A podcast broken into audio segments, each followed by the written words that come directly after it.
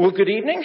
Welcome to Wednesday night community. Um, last week, I, I, I, made an error, and I forgot to uh, to to uh, ask the ushers to come forward at the beginning to uh, collect our tithes and offering. So uh, Dave said that they were going to take it out of my paycheck. So you have to give double this time.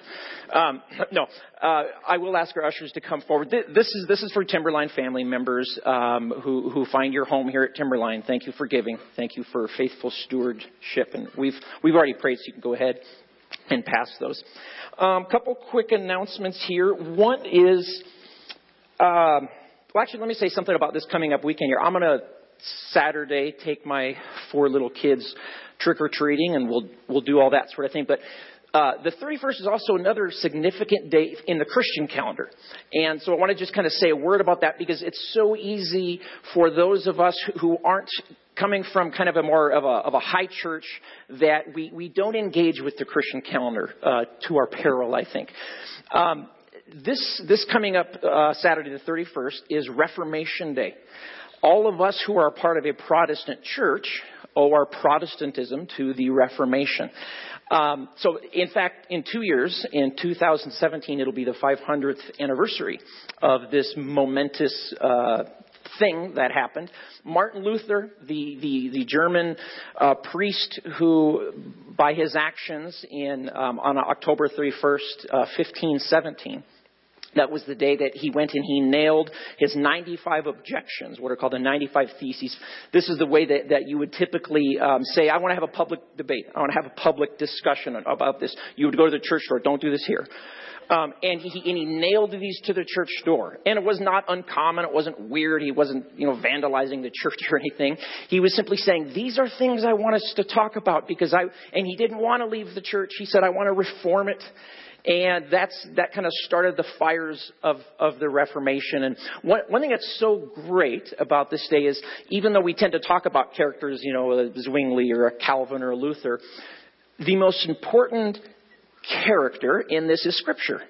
Um, what it was that, that, that Luther realized um, one year earlier in uh, 1516, the, the Bible was, was translated into Greek, the New Testament, which was, uh, uh, which was the original language they, I shouldn't say translated into. It was, uh, finally the Greek text was in their hands. Previous to this, it was in Latin. So it had gone through another language. And Luther started finding things in the original language. Things like, rather, it doesn't say um, that you should do penance, which is you doing something for your sins. You should repent and accept what he's done. The idea that, that we're, we're not saved by faithfulness, but we're saved by faith. And he just started to go, this is, this is different.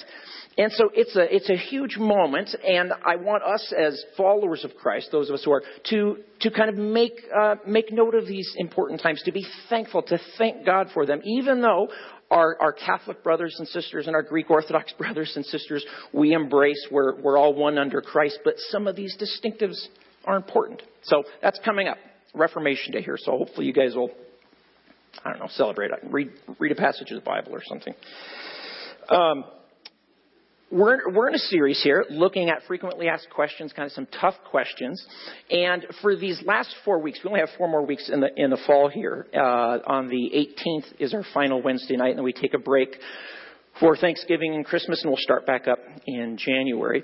Um, we're going to be doing a series, uh, well, it's still within the series, Frequently Asked Questions, but it's all about the idea of sexuality, marriage, singleness, uh, same-sex attraction, mono- you know, all, all these sorts of issues that come up in contemporary culture when, when we talk about sexuality.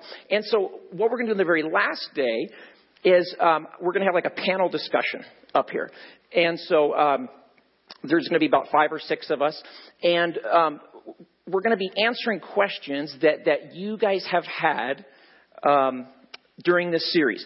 And so the way that I want to the way that I want to do it here, if I can show you this on the side screens, we we have a oh. It's not side screens, it's right here. Uh, we, we have a telephone number that, this is Pastor Derry's private cell, so call him. No, I'm kidding. Um, you can you can text in your questions anytime. You could do it during service. You could do it later. Text them in, and they'll go to this Google site, and we'll we'll collect all these questions, and these will be the ones that that we're going to be asking the panelists about any topics surrounding this idea of sexuality and and Scripture and the gospel and that that sort of thing. So please feel free to do that as uh, as we go. And then one one note. This is in your bulletin. Um, those of you who do have children coming with you and sitting with you, just just be aware of the mature nature of the subject. Nothing is going to be you know profane or vulgar or anything like that, but just in terms of the appropriateness of it. I'll let you guys kind of think about that and just be aware of that. Um, let's see here. Let me go to. Uh, I'll leave it up for a second if, in case you want to write that down. I should have put that in the bulletin. I apologize. Um, for about, well, for millennia, for a long, long time, cultures, civilizations ha- have defined marriage, the institution of marriage, as an exclusive, lifelong commitment between a man and a woman. There have been certain times in certain cultures where it's been um, one man and several women even some rare cultures where it's been one woman and several men, polyandry and polygamy have been practiced in small areas, but it's always been understood as a male female relationship all throughout time. Um, in fact, two decades ago, even just in our own country, two decades ago, there, there were a group of politicians across party lines on absolute, you know, both sides, um, who, who tried to do something called the Defense of Marriage Act in order to say we, we, we do need to have clarity on this. They were looking for clarity. In 2013, the, the Supreme Court of the United States struck down key aspects um, of that act, which, which kind of paved the way for you know, what we've talked about as a redefinition of, of marriage. And then, of course, what happened even this year with the SCOTUS decision, um, really putting that into law. Uh, specifically, the, the idea that uh, people of the same sex could, could be in a so called marriage. Um, it's, it's difficult to get exact data on this, but most of the census information that we get uh, projects that nearly half of all first marriages, we've heard this, end in divorce. Um, and, and that's even if people get married. People are, are not getting married uh, as early, and the, the marriage rates are declining um, overall. Uh, the marital union is clearly on decline in Western culture, anyway. According to um, one author named Mark Regnerus, he wrote an article back in 2009 in Christianity Today in which he made a case for early marriage. He was saying, I'm going to make a case for not, not waiting. And he pointed out some interesting stats here just a few years ago. Um, he went on to say that over the past 40 years, the number of independent female households in the U.S. has grown by 65%, while the number of independent male households has skyrocketed, jumping 120 percent. And as a result, fewer than half, this is interest, this is current, currently. Fewer than half of all American households today are made up of married couples. Fewer than half of all households today are made up of married couples. So there's an enormous amount of just confusion in our culture surrounding this idea and these ideas. Uh, Dallas Willard, who was one of my heroes, he passed away just uh, a couple years ago. He, he made an interesting point about confusion. He said, anytime in a culture when you have confusion over something, it, it leads to license. It leads to lack of accountability. Here's, here's kind of how he went on to explain that. He said, think about this. If, if you're in a situation with, with others and um, no one knows the right thing to do, right, you're not accountable. Does that make sense? If you and a group of people are in a situation and no one knows the correct thing to do, no one's responsible. No one's accountable for it. So if you're in a culture where, where, where people just say, well, we just don't know on these matters of value. We just, we just can't know. What it leads to is a lack of accountability and again, an idea of license. He would argue, and I think that's what, what we have seen here.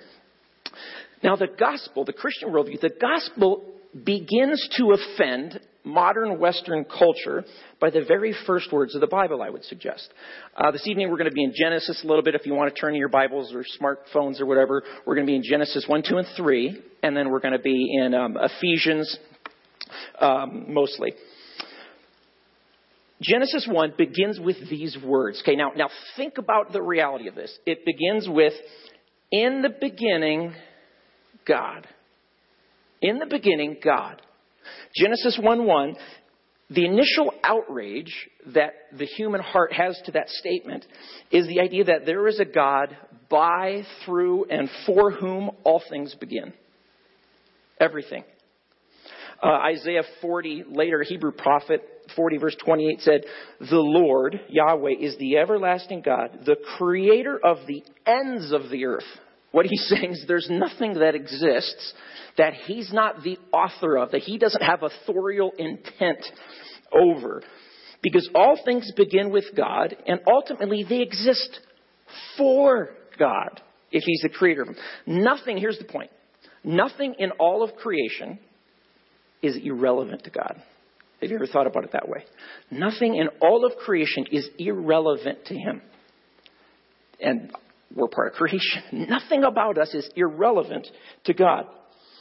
Now, the very first claim of the gospel brings, brings a confrontation because it says that God is in every single person's sandbox.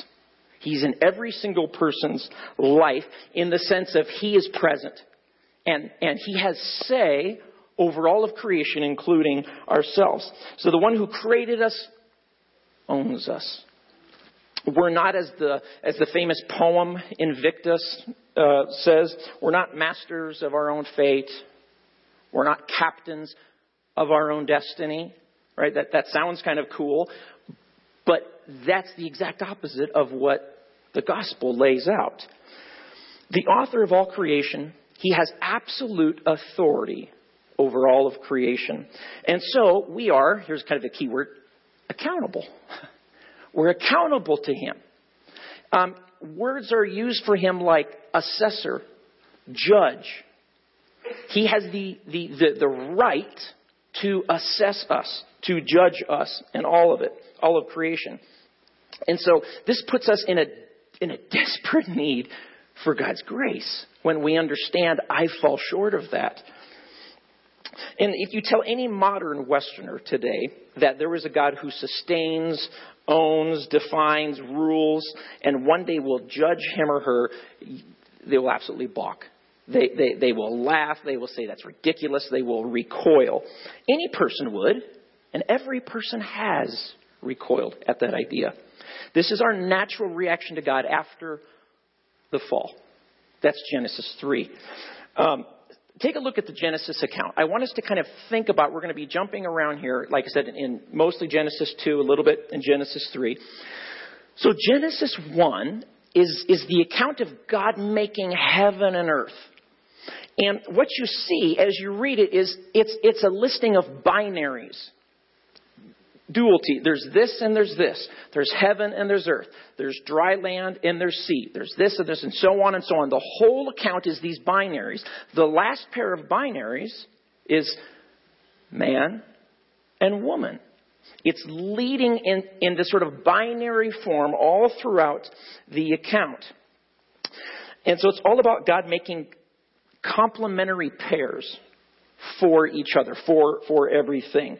And then God parades in Genesis 2, God, God parades all of the animals before Adam.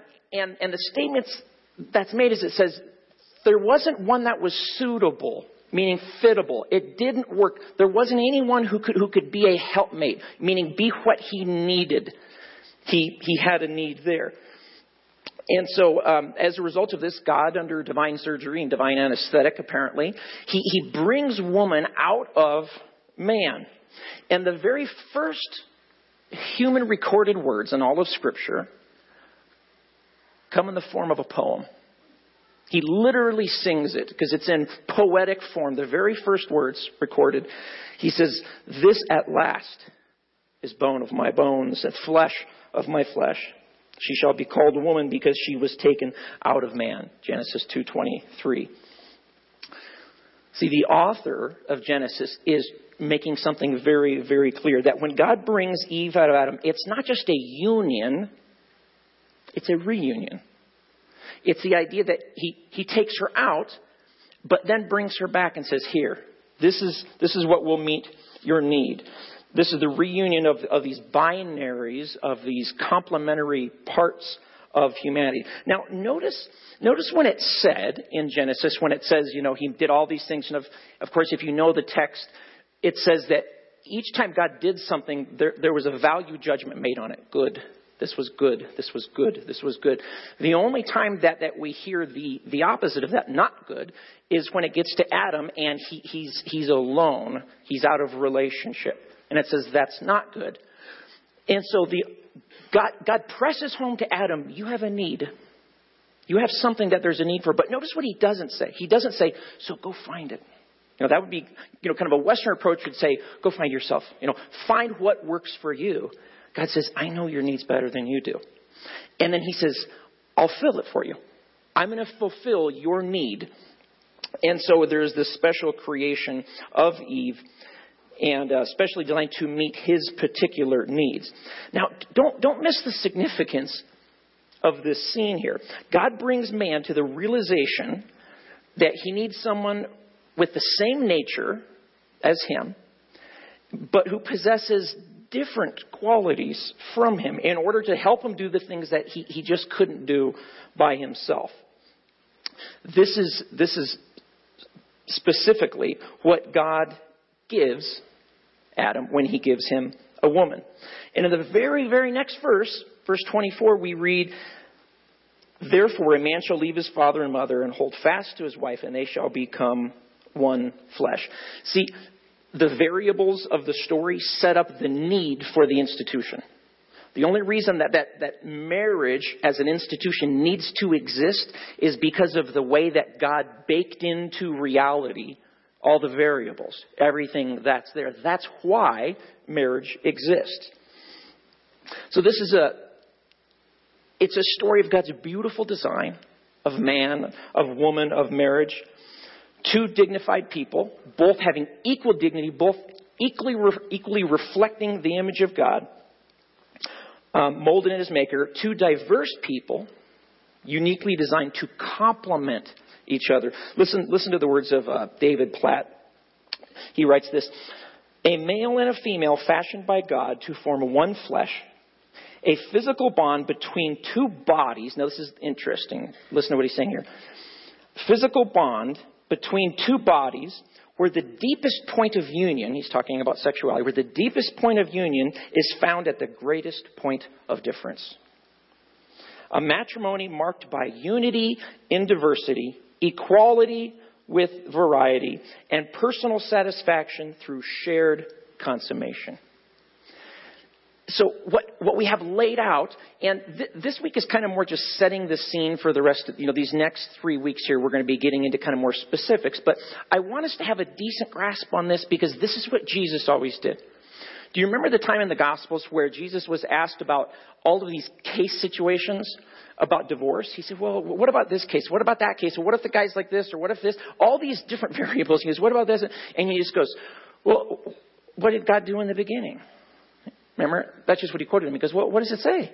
What, what happened in the beginning? What he did is he pointed to authorial intent. He said, now his audience bought into the authority of God, so he didn't have to really argue for that, but he said, well, what did the author intend? One man, one woman, lifelong monogamous marriage, da, done that solves all of the what about this case, what about that case, what about this case, because it's easy to rationalize when you get into all these cases. So we need to do the same, and Genesis has such a foundational place in our understanding of what it means to be human. End of life issues. Eh, uh, I mean, tons of issues that we come in contact with. This has to be there. So let me, let me, let me look at a couple things here. First thing, the first thing that we understand about marriage is that it's, it's a covenant. Not, now, not a contract. Notice the two words, covenant versus contract. Now think, think for a little bit with me about the distinction between these two concepts of things that we, many of us engage in. You make a contract out of mistrust, right? I want to be sure that you're going to do what you said you'll do. So I get a contract to make sure that you'll do it. A covenant is a relationship made out of trust. It's different. It's a commitment to give oneself to the other. A contract, here's a, a second thing. A contract is written to create limited liability. A covenant is accepted or it's embraced in order to embrace unlimited responsibility.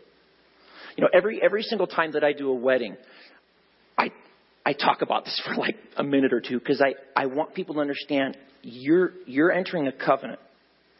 And it's not a contract and given our culture, you know, we live in, in such a culture where it's really easy to start thinking about our, our place as consumers contracts are written, you know, for consumers. You got a return policy, you got this, that sort of thing. This is so, so different, and it's unlike really anything else that, that we ever um, engage in. Well, why, why covenant? Why is a covenant so, so important? What's, what's unique about it? Why does marriage need a covenant? And next week we're going to be talking about you know, if, if, if, if you're single, it's going to be easy to hear some of this, or if you've had difficult time in your past is, oh, that's for this group of people. No, this is, this is for everyone. Next week we're going to be talking about singleness. We're going to be talking about a lot of different issues here as we go. Um, why is a covenant so important? Let me, let me give you four reasons that marriage, a sexual union, needs a covenant. The first one is this, because you'll change.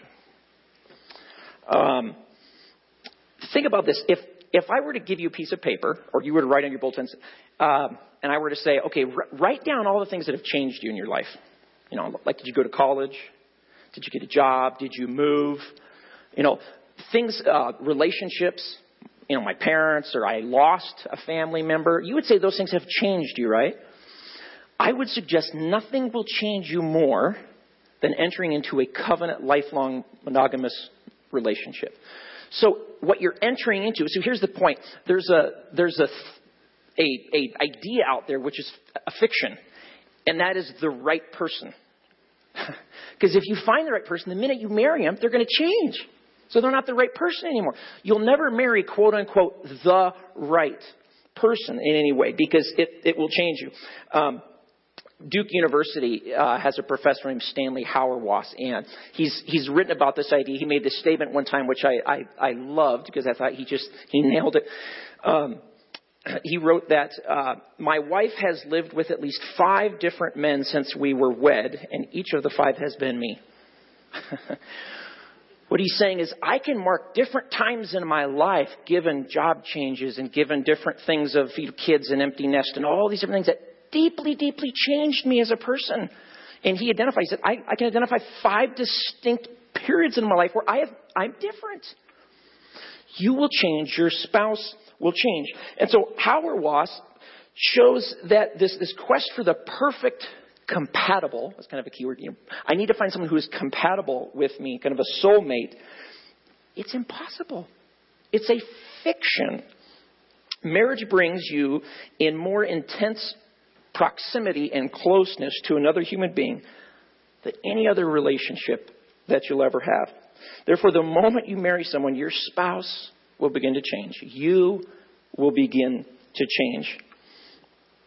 And you can't know, here's the frustrating part, ahead of time what those changes will be. you don't know for either for you or for them.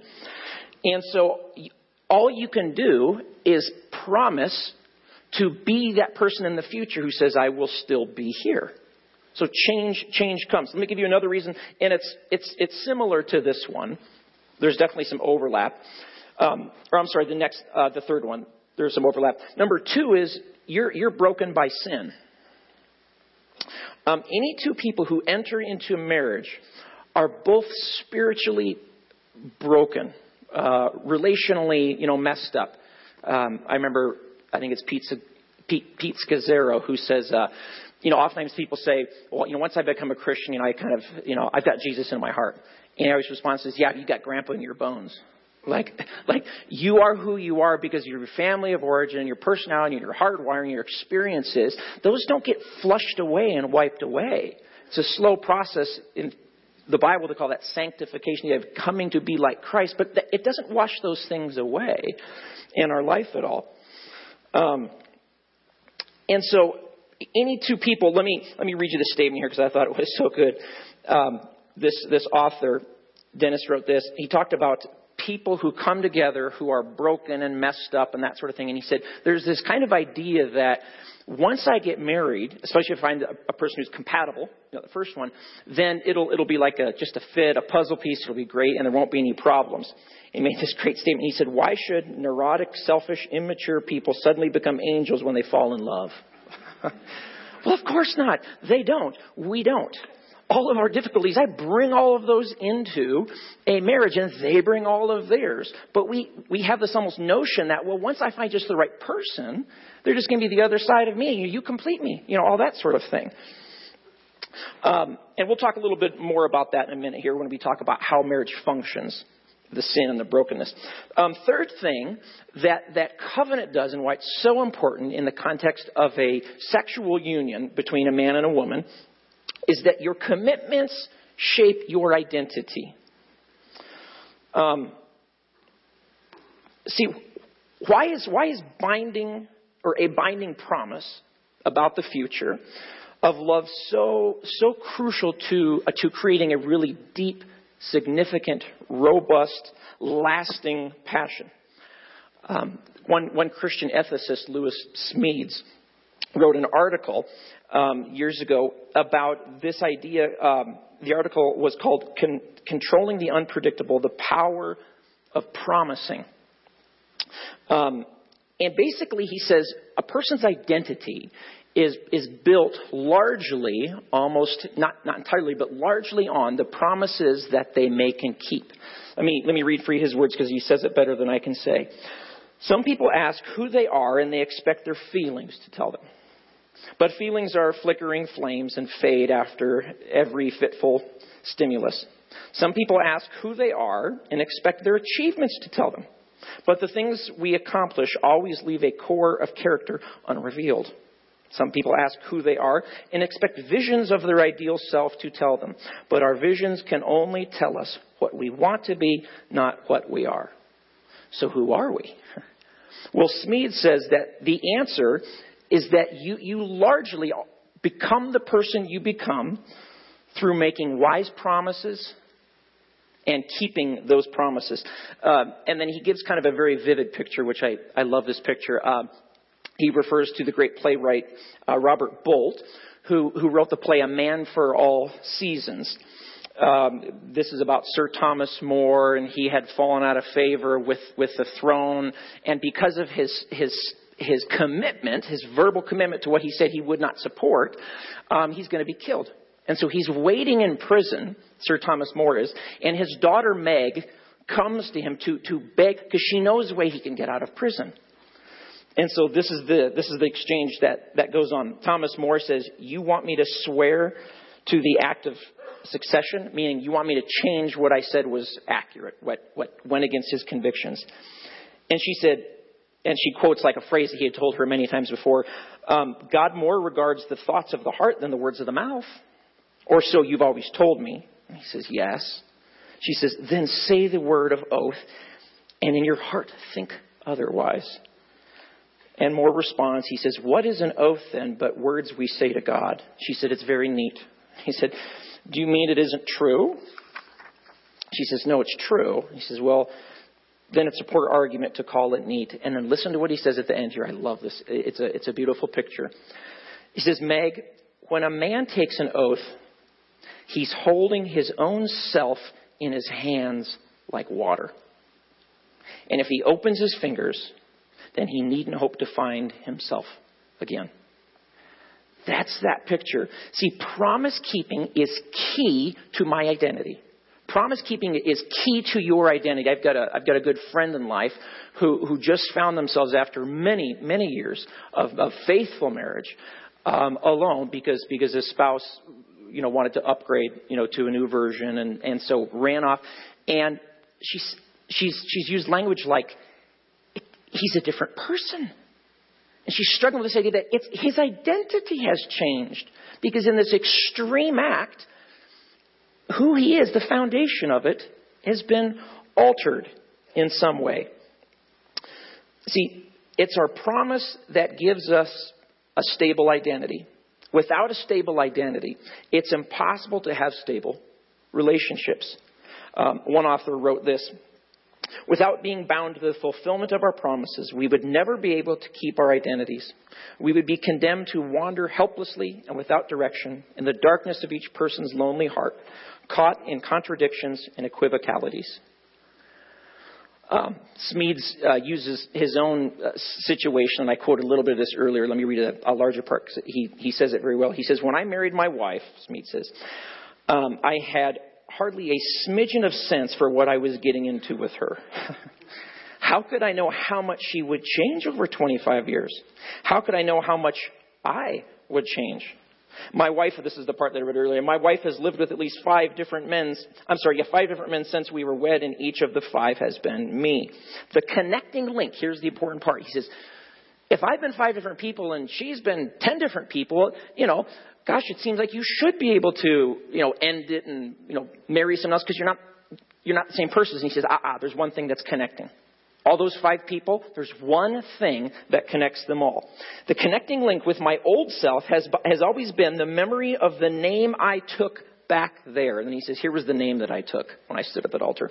The name was, I am he who will be there with you.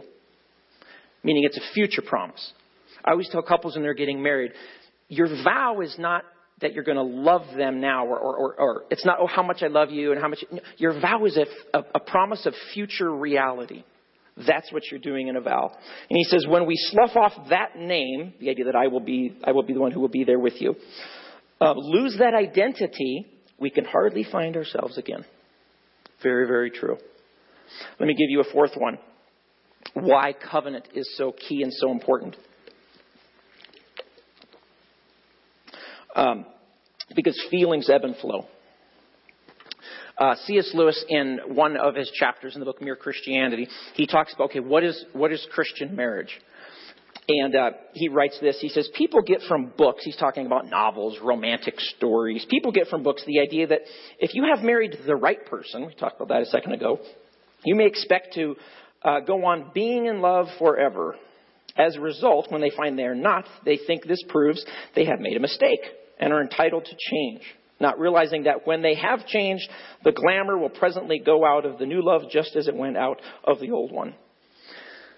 What he's pointing out is that in, in any single relationship, there comes a, a terribly scary, troubling time. When the feelings aren't what they were.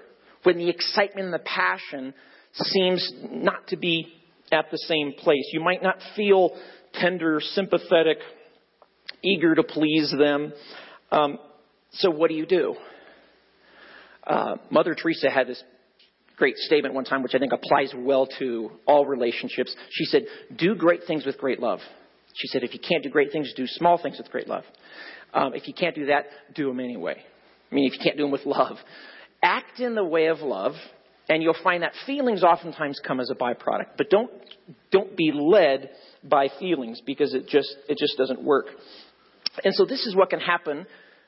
Many, many people would suggest, many people would testify to that when they get to those points, it's precisely then that I need to keep acting in love toward my, li- toward my wife. Um, Lewis, Lewis makes this last statement, and uh, it's a little bit of a hard one, but think about, think about what he's saying here. He's talking about this idea that um, oh gosh, I wish I were still just as excited, you know, and had that same passion, uh, you know, when my wife and I first got married, and you know, trying to hold on to that, trying to keep that sort of thing. And he said, this is, I think, one little part of what Christ meant by saying that a thing will not really live unless it dies first. Remember, Jesus said, if you want to find your life, you must lose it for me. He talked about that sort of idea a couple of different places. It is simply no good trying to keep any thrill that is the very worst thing you can do. Let the thrill go. Let it die away. Go on through that period of death into the quieter interest and happiness that follows. He says, and you'll find when you do that, that you're living in a world of new thrills all the time. How does that happen? Well, I think, I think many, many of those times happen something like this when you're first attracted to someone and, and, and there's so much excitement, there's so much passion and, and that sort of thing. Um, the ego rush can't sustain that for very long. But that's, that's what's there initially. And if you, if you let, if you let that go, meaning you're not trying to hold on to that and assuming that has to be there always, slowly and surely, you find that your love, it, it's deepened. Um, one author likened it to two different pictures. He said, lots of times we can say, man, I want the noise of a, of a, you know, of a bubbling brook and, you know, that sort of thing. He says, well, it's a lot quieter in a deep river, but it's also deeper. and he says, love, love that moves to that point, love that, love that pushes through some of the dry times, some of the difficult times, and, it, and does it in a way that honors the other, that respects and loves and that sort of thing, finds this deeper river and find something that's even more beautiful. It grows into a wiser, richer, deeper, less variable kind of love. But sadly, many of us don't get there because we keep thinking, yeah, that's the wrong one. And so we just kind of keep jumping through it all. Uh, Dietrich Bonhoeffer um, was a was a minister in in Germany. Uh, he he died at the hands of uh, Hitler, hanged um, because of his actions to go against him. And uh, he he used to marry people as being a, a pastor or a minister. And uh, when he was marrying a couple, he, he would he would make this statement. He would say, "From this day forward, it is the covenant that will sustain your love, not the other way around." It's the covenant that will sustain your love, not the love that will sustain your covenant. And he said, You've got to get that right, or it'll be an absolute mess for you. So think, think about some of the consequences of the fall. We talked about Genesis. Genesis 3, let's take a look at. Genesis 3 is the cosmic rebellion, where, where the enemy comes to Eve and deceives her, uh, rebels against God. Um, and the consequence, Paul picks up in Ephesians 5. We'll look at that too in a second here. God, God addresses the consequence of roles and gender. Um, there's, a, there's a verse, a statement made in verse 16 of chapter 3. He says to the woman, but it's referring to both, both sides of the relationship. He says, Your desire will be for your husband, and he will rule over you. Um, commentators suggest that this idea of your desire will be for your husband, it's the idea of control. You're going to want to attempt to control, manipulate him, but it's going to, it's going to look like him lording over you. Both, both of these really, really ineffective, broken ways of what God originally intended in roles based on gender previously. Um, in the fall, Adam and Eve fall into abuses of their role.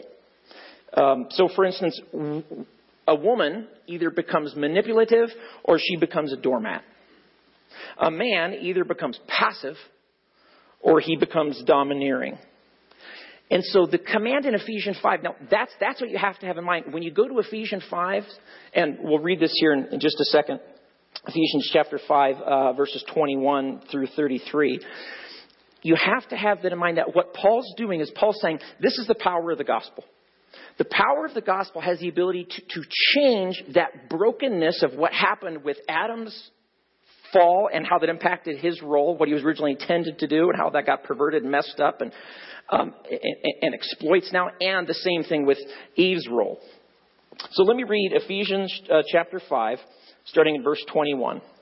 Paul writes this Submit to one another out of reverence for Christ. He said, Wives, submit, to, um, submit yourselves to your husbands as to the Lord. For the husband is the head of the wife, as Christ is the head of the church, his body, of which he is the Savior. Now, as the church submits to Christ, so also wives should submit to their husbands in everything. Then he addresses the men, the husbands. Husbands, love your wives. How? Just as Christ loved the church, gave himself up for her to make her holy, cleansing her by the washing with water through the word, and to present her to himself as a radiant bride, without stain, without wrinkle, or any other blemish, but holy and blameless. And then he goes on and he, he, he attaches it a few verses later back in Genesis where he quotes and he says, For this reason a man will leave his father and mother, be united, become one flesh. And then he makes this great statement at the very end. He says, This is a profound mystery. Um, this is a profound mystery, but I am talking about Christ in the church. Um, now, this, this is one of those hot points. I, I, I totally understand that. There, there are many people who would say, oh, that submission thing, especially women, because there's been abuses of it where they would say that. I think it's horrible. It's awful. Um, yes, absolutely, there are abuses. But here's the thing you always have to keep in mind. In this context, listen to how Paul said it should be done. How should, how should men take responsibility as headship in the family? He said, as Christ did to the church. Um, there's a woman I know who said, I always bristled at this concept. She said, uh, until, until I, I was reading a passage, um, Philippians chapter 2. Philippians chapter 2, there's this, there's this uh, kind of poetic statement made about Christ. And it says, Christ, who, who had absolute equality with God the Father, didn't, didn't consider his equality something to be grasped onto for his own benefit, but instead he took on the role of a servant. And she said this if, if, if Jesus could, now in Christian theology, the Father and the Son and the Holy Spirit, all members of the, of the divine Godhead, have absolute equal status, equal uh, divine qualities, and that sort of thing. And yet the Son voluntarily chooses the role that he does in the, in the act of salvation and, and so forth. And she said, if, if Jesus can do it and it doesn't bring any harm to the second person of the Trinity, I guess I can do it. She said, it's, it's not demeaning because Jesus isn't demeaned and he is voluntarily stepping into that, that role. So remember, back from Genesis, obedience to God from us looks like voluntarily accepting God's prescribed roles for us. God, God, in, God engineers sexuality, He engineers gender, He engineers this whole thing, and He says, These are roles that I'm asking you to step into. It has nothing to do with competency or anything like that. These are roles that I, that's where we talked at the beginning, as the author, am saying, This is, this is the way it is. Um, real quickly, let me, let me do a couple things on, uh, I want to talk about how, two ways to think about marriage. Um, you can think about marriage, one as you need to find your soulmate, uh, you need to find the person who will complete you. This is largely centered around self-fulfillment. Uh, you know, it's accompanied by sexual gratification, but it's it's this idea of I need to find the right person for me, or to think about marriage as a spiritual friendship that you're entering into for the journey to new creation, to God's perfect creation. Um, see, what, what if you expected marriage to be more about helping each other grow out of your sins, out of your brokenness, into your, your glory self, the picture that God has in mind um, because when you merge your life with someone, um, all the flaws come out. Um, let me let me read for you a couple statements that uh, Tim Keller makes because I think he says it well. He says, um, "You may you may be a fearful person with a tendency toward great anxiety. You may be a proud person with a tendency to be opinionated and selfish. You may be an inflexible person with a tendency to be demanding and sulky if you don't get your way. You may be an abrasive or harsh person who people tend to respect more than they love. You may be an undisciplined person with a tendency to be unreliable and disorganized. You may be an uh, oblivious person. And he goes on, he says, all of us have these, these broken pieces to us. And he said, other people see it. Your parents know if you have siblings that they know, if you had a college roommate, you know, he or she knows, if you have coworkers, they know a little bit about it. And even if they brought it up to you in the past, you could kind of, ah, they don't know me that well. Um, and they probably didn't keep bringing it up to you and keep bringing it up to you because they're not confronted with that day in and day out. But see, if, if you're married, you're, you're entering into a relationship where your, your wife or your husband finds out about your sins um, not the way your counselor finds out about your challenges or your doctor finds out about your illnesses. Usually the, the sins are toward them. I know my wife finds out a lot about my sins because it's oftentimes directed toward her. Um, this this last year, uh, I think I mentioned this at the at the start of um, Wednesday night. I was saying one of my highlights for the summer was going up to Minnesota, where my dad grew up in northern Minnesota, um, little town called Sturgeon Lake, and just being on the lake, and it, it was just a wonderful time with the with the whole family. And as we drove around to kind of the uh, east side of the lake, there's there's a little island and it's just connected by this tiny little kind of covered bridge, you know, sort of thing, and uh, it's over water. And think about think about marriage like this. Imagine a bridge which is quite sound. It might have some hair, you know, hairline fractures that upon close inspection, although this is this is concerning. But but but just to the naked eye, it looks fine. It looks strong. Now imagine a 10-ton Mack truck driving across that. Okay, when you get married, your spouse is a 10-ton Mack truck not making any comments about weight, but it's a Mack truck that hits your heart. Your spouse doesn't cause the challenges and the defects and all that. They just expose. It's actually it's not them. The marriage, the the nature of the relationship, just exposes the flaws and the brokenness that's there, but it doesn't create it. And see, my, I have a tendency. I've said this to my wife before in the past. You know, we've been getting, uh, you know, get, we've gotten into a fight or an argument, and I've done something that I need to take responsibility for, and I'll say, "Well, you made me like that." You know, what I'm saying is it's your fault I'm like this, as opposed to saying it, it that was inside me and it came out. It was the situation, but that was me. No one makes me do anything. And that's really how marriage functions um, in our lives. Um, this is what I would suggest a married couple's goal is. Uh, I say this in almost every wedding I've done is I say, you know, you, you guys look gorgeous. You're standing before me. You've got these great, beautiful clothes on. And I say, but your, your, your goal in life is to one day stand not before me, but before God and have, have Him say, so you hear Him say, well done, good and faithful servants. You've lifted each other up. You've encouraged one another toward me in relationship. And this reality that you'll be standing in such beauty, such gorgeous array, it'll make what you have on right now look like absolute rags. That should be your absolute goal in life. That's, that's the goal in marriage. Because see, the gospel, and this is what, what Paul does, if we had more time, I wish we could kind of take Ephesians 5 apart a little bit more. But what Paul does, go back and read it, is he says, the marriage is a picture pointing to what God has at the end of time.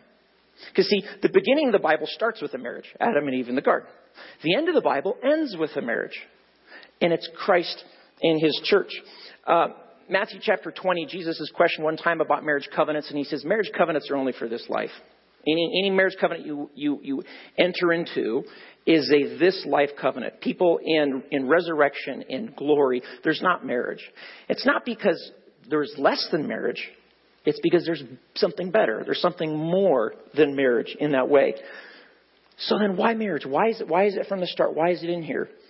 I would suggest that even the best marriages all have to give way to something better. Marriage is a, it's a shadow, an earthly shadow of something beyond. It's a road sign pointing to something beyond it. And it's going to give way to something that's eternal. In fact, on that day, when Christ unites with his church, and all the heavens will shout in the words of Revelation 19:6, Hallelujah, for the Lord our God Almighty reigns. Let us rejoice and exalt and give him glory, for the marriage of the Lamb has come, and the bride has made herself ready. John writes in the book of Revelation toward the end, verse 9, he says, The angel said to me, Write this, blessed are those who are invited to the marriage supper of the Lamb. And he said to me, These words are true and trustworthy.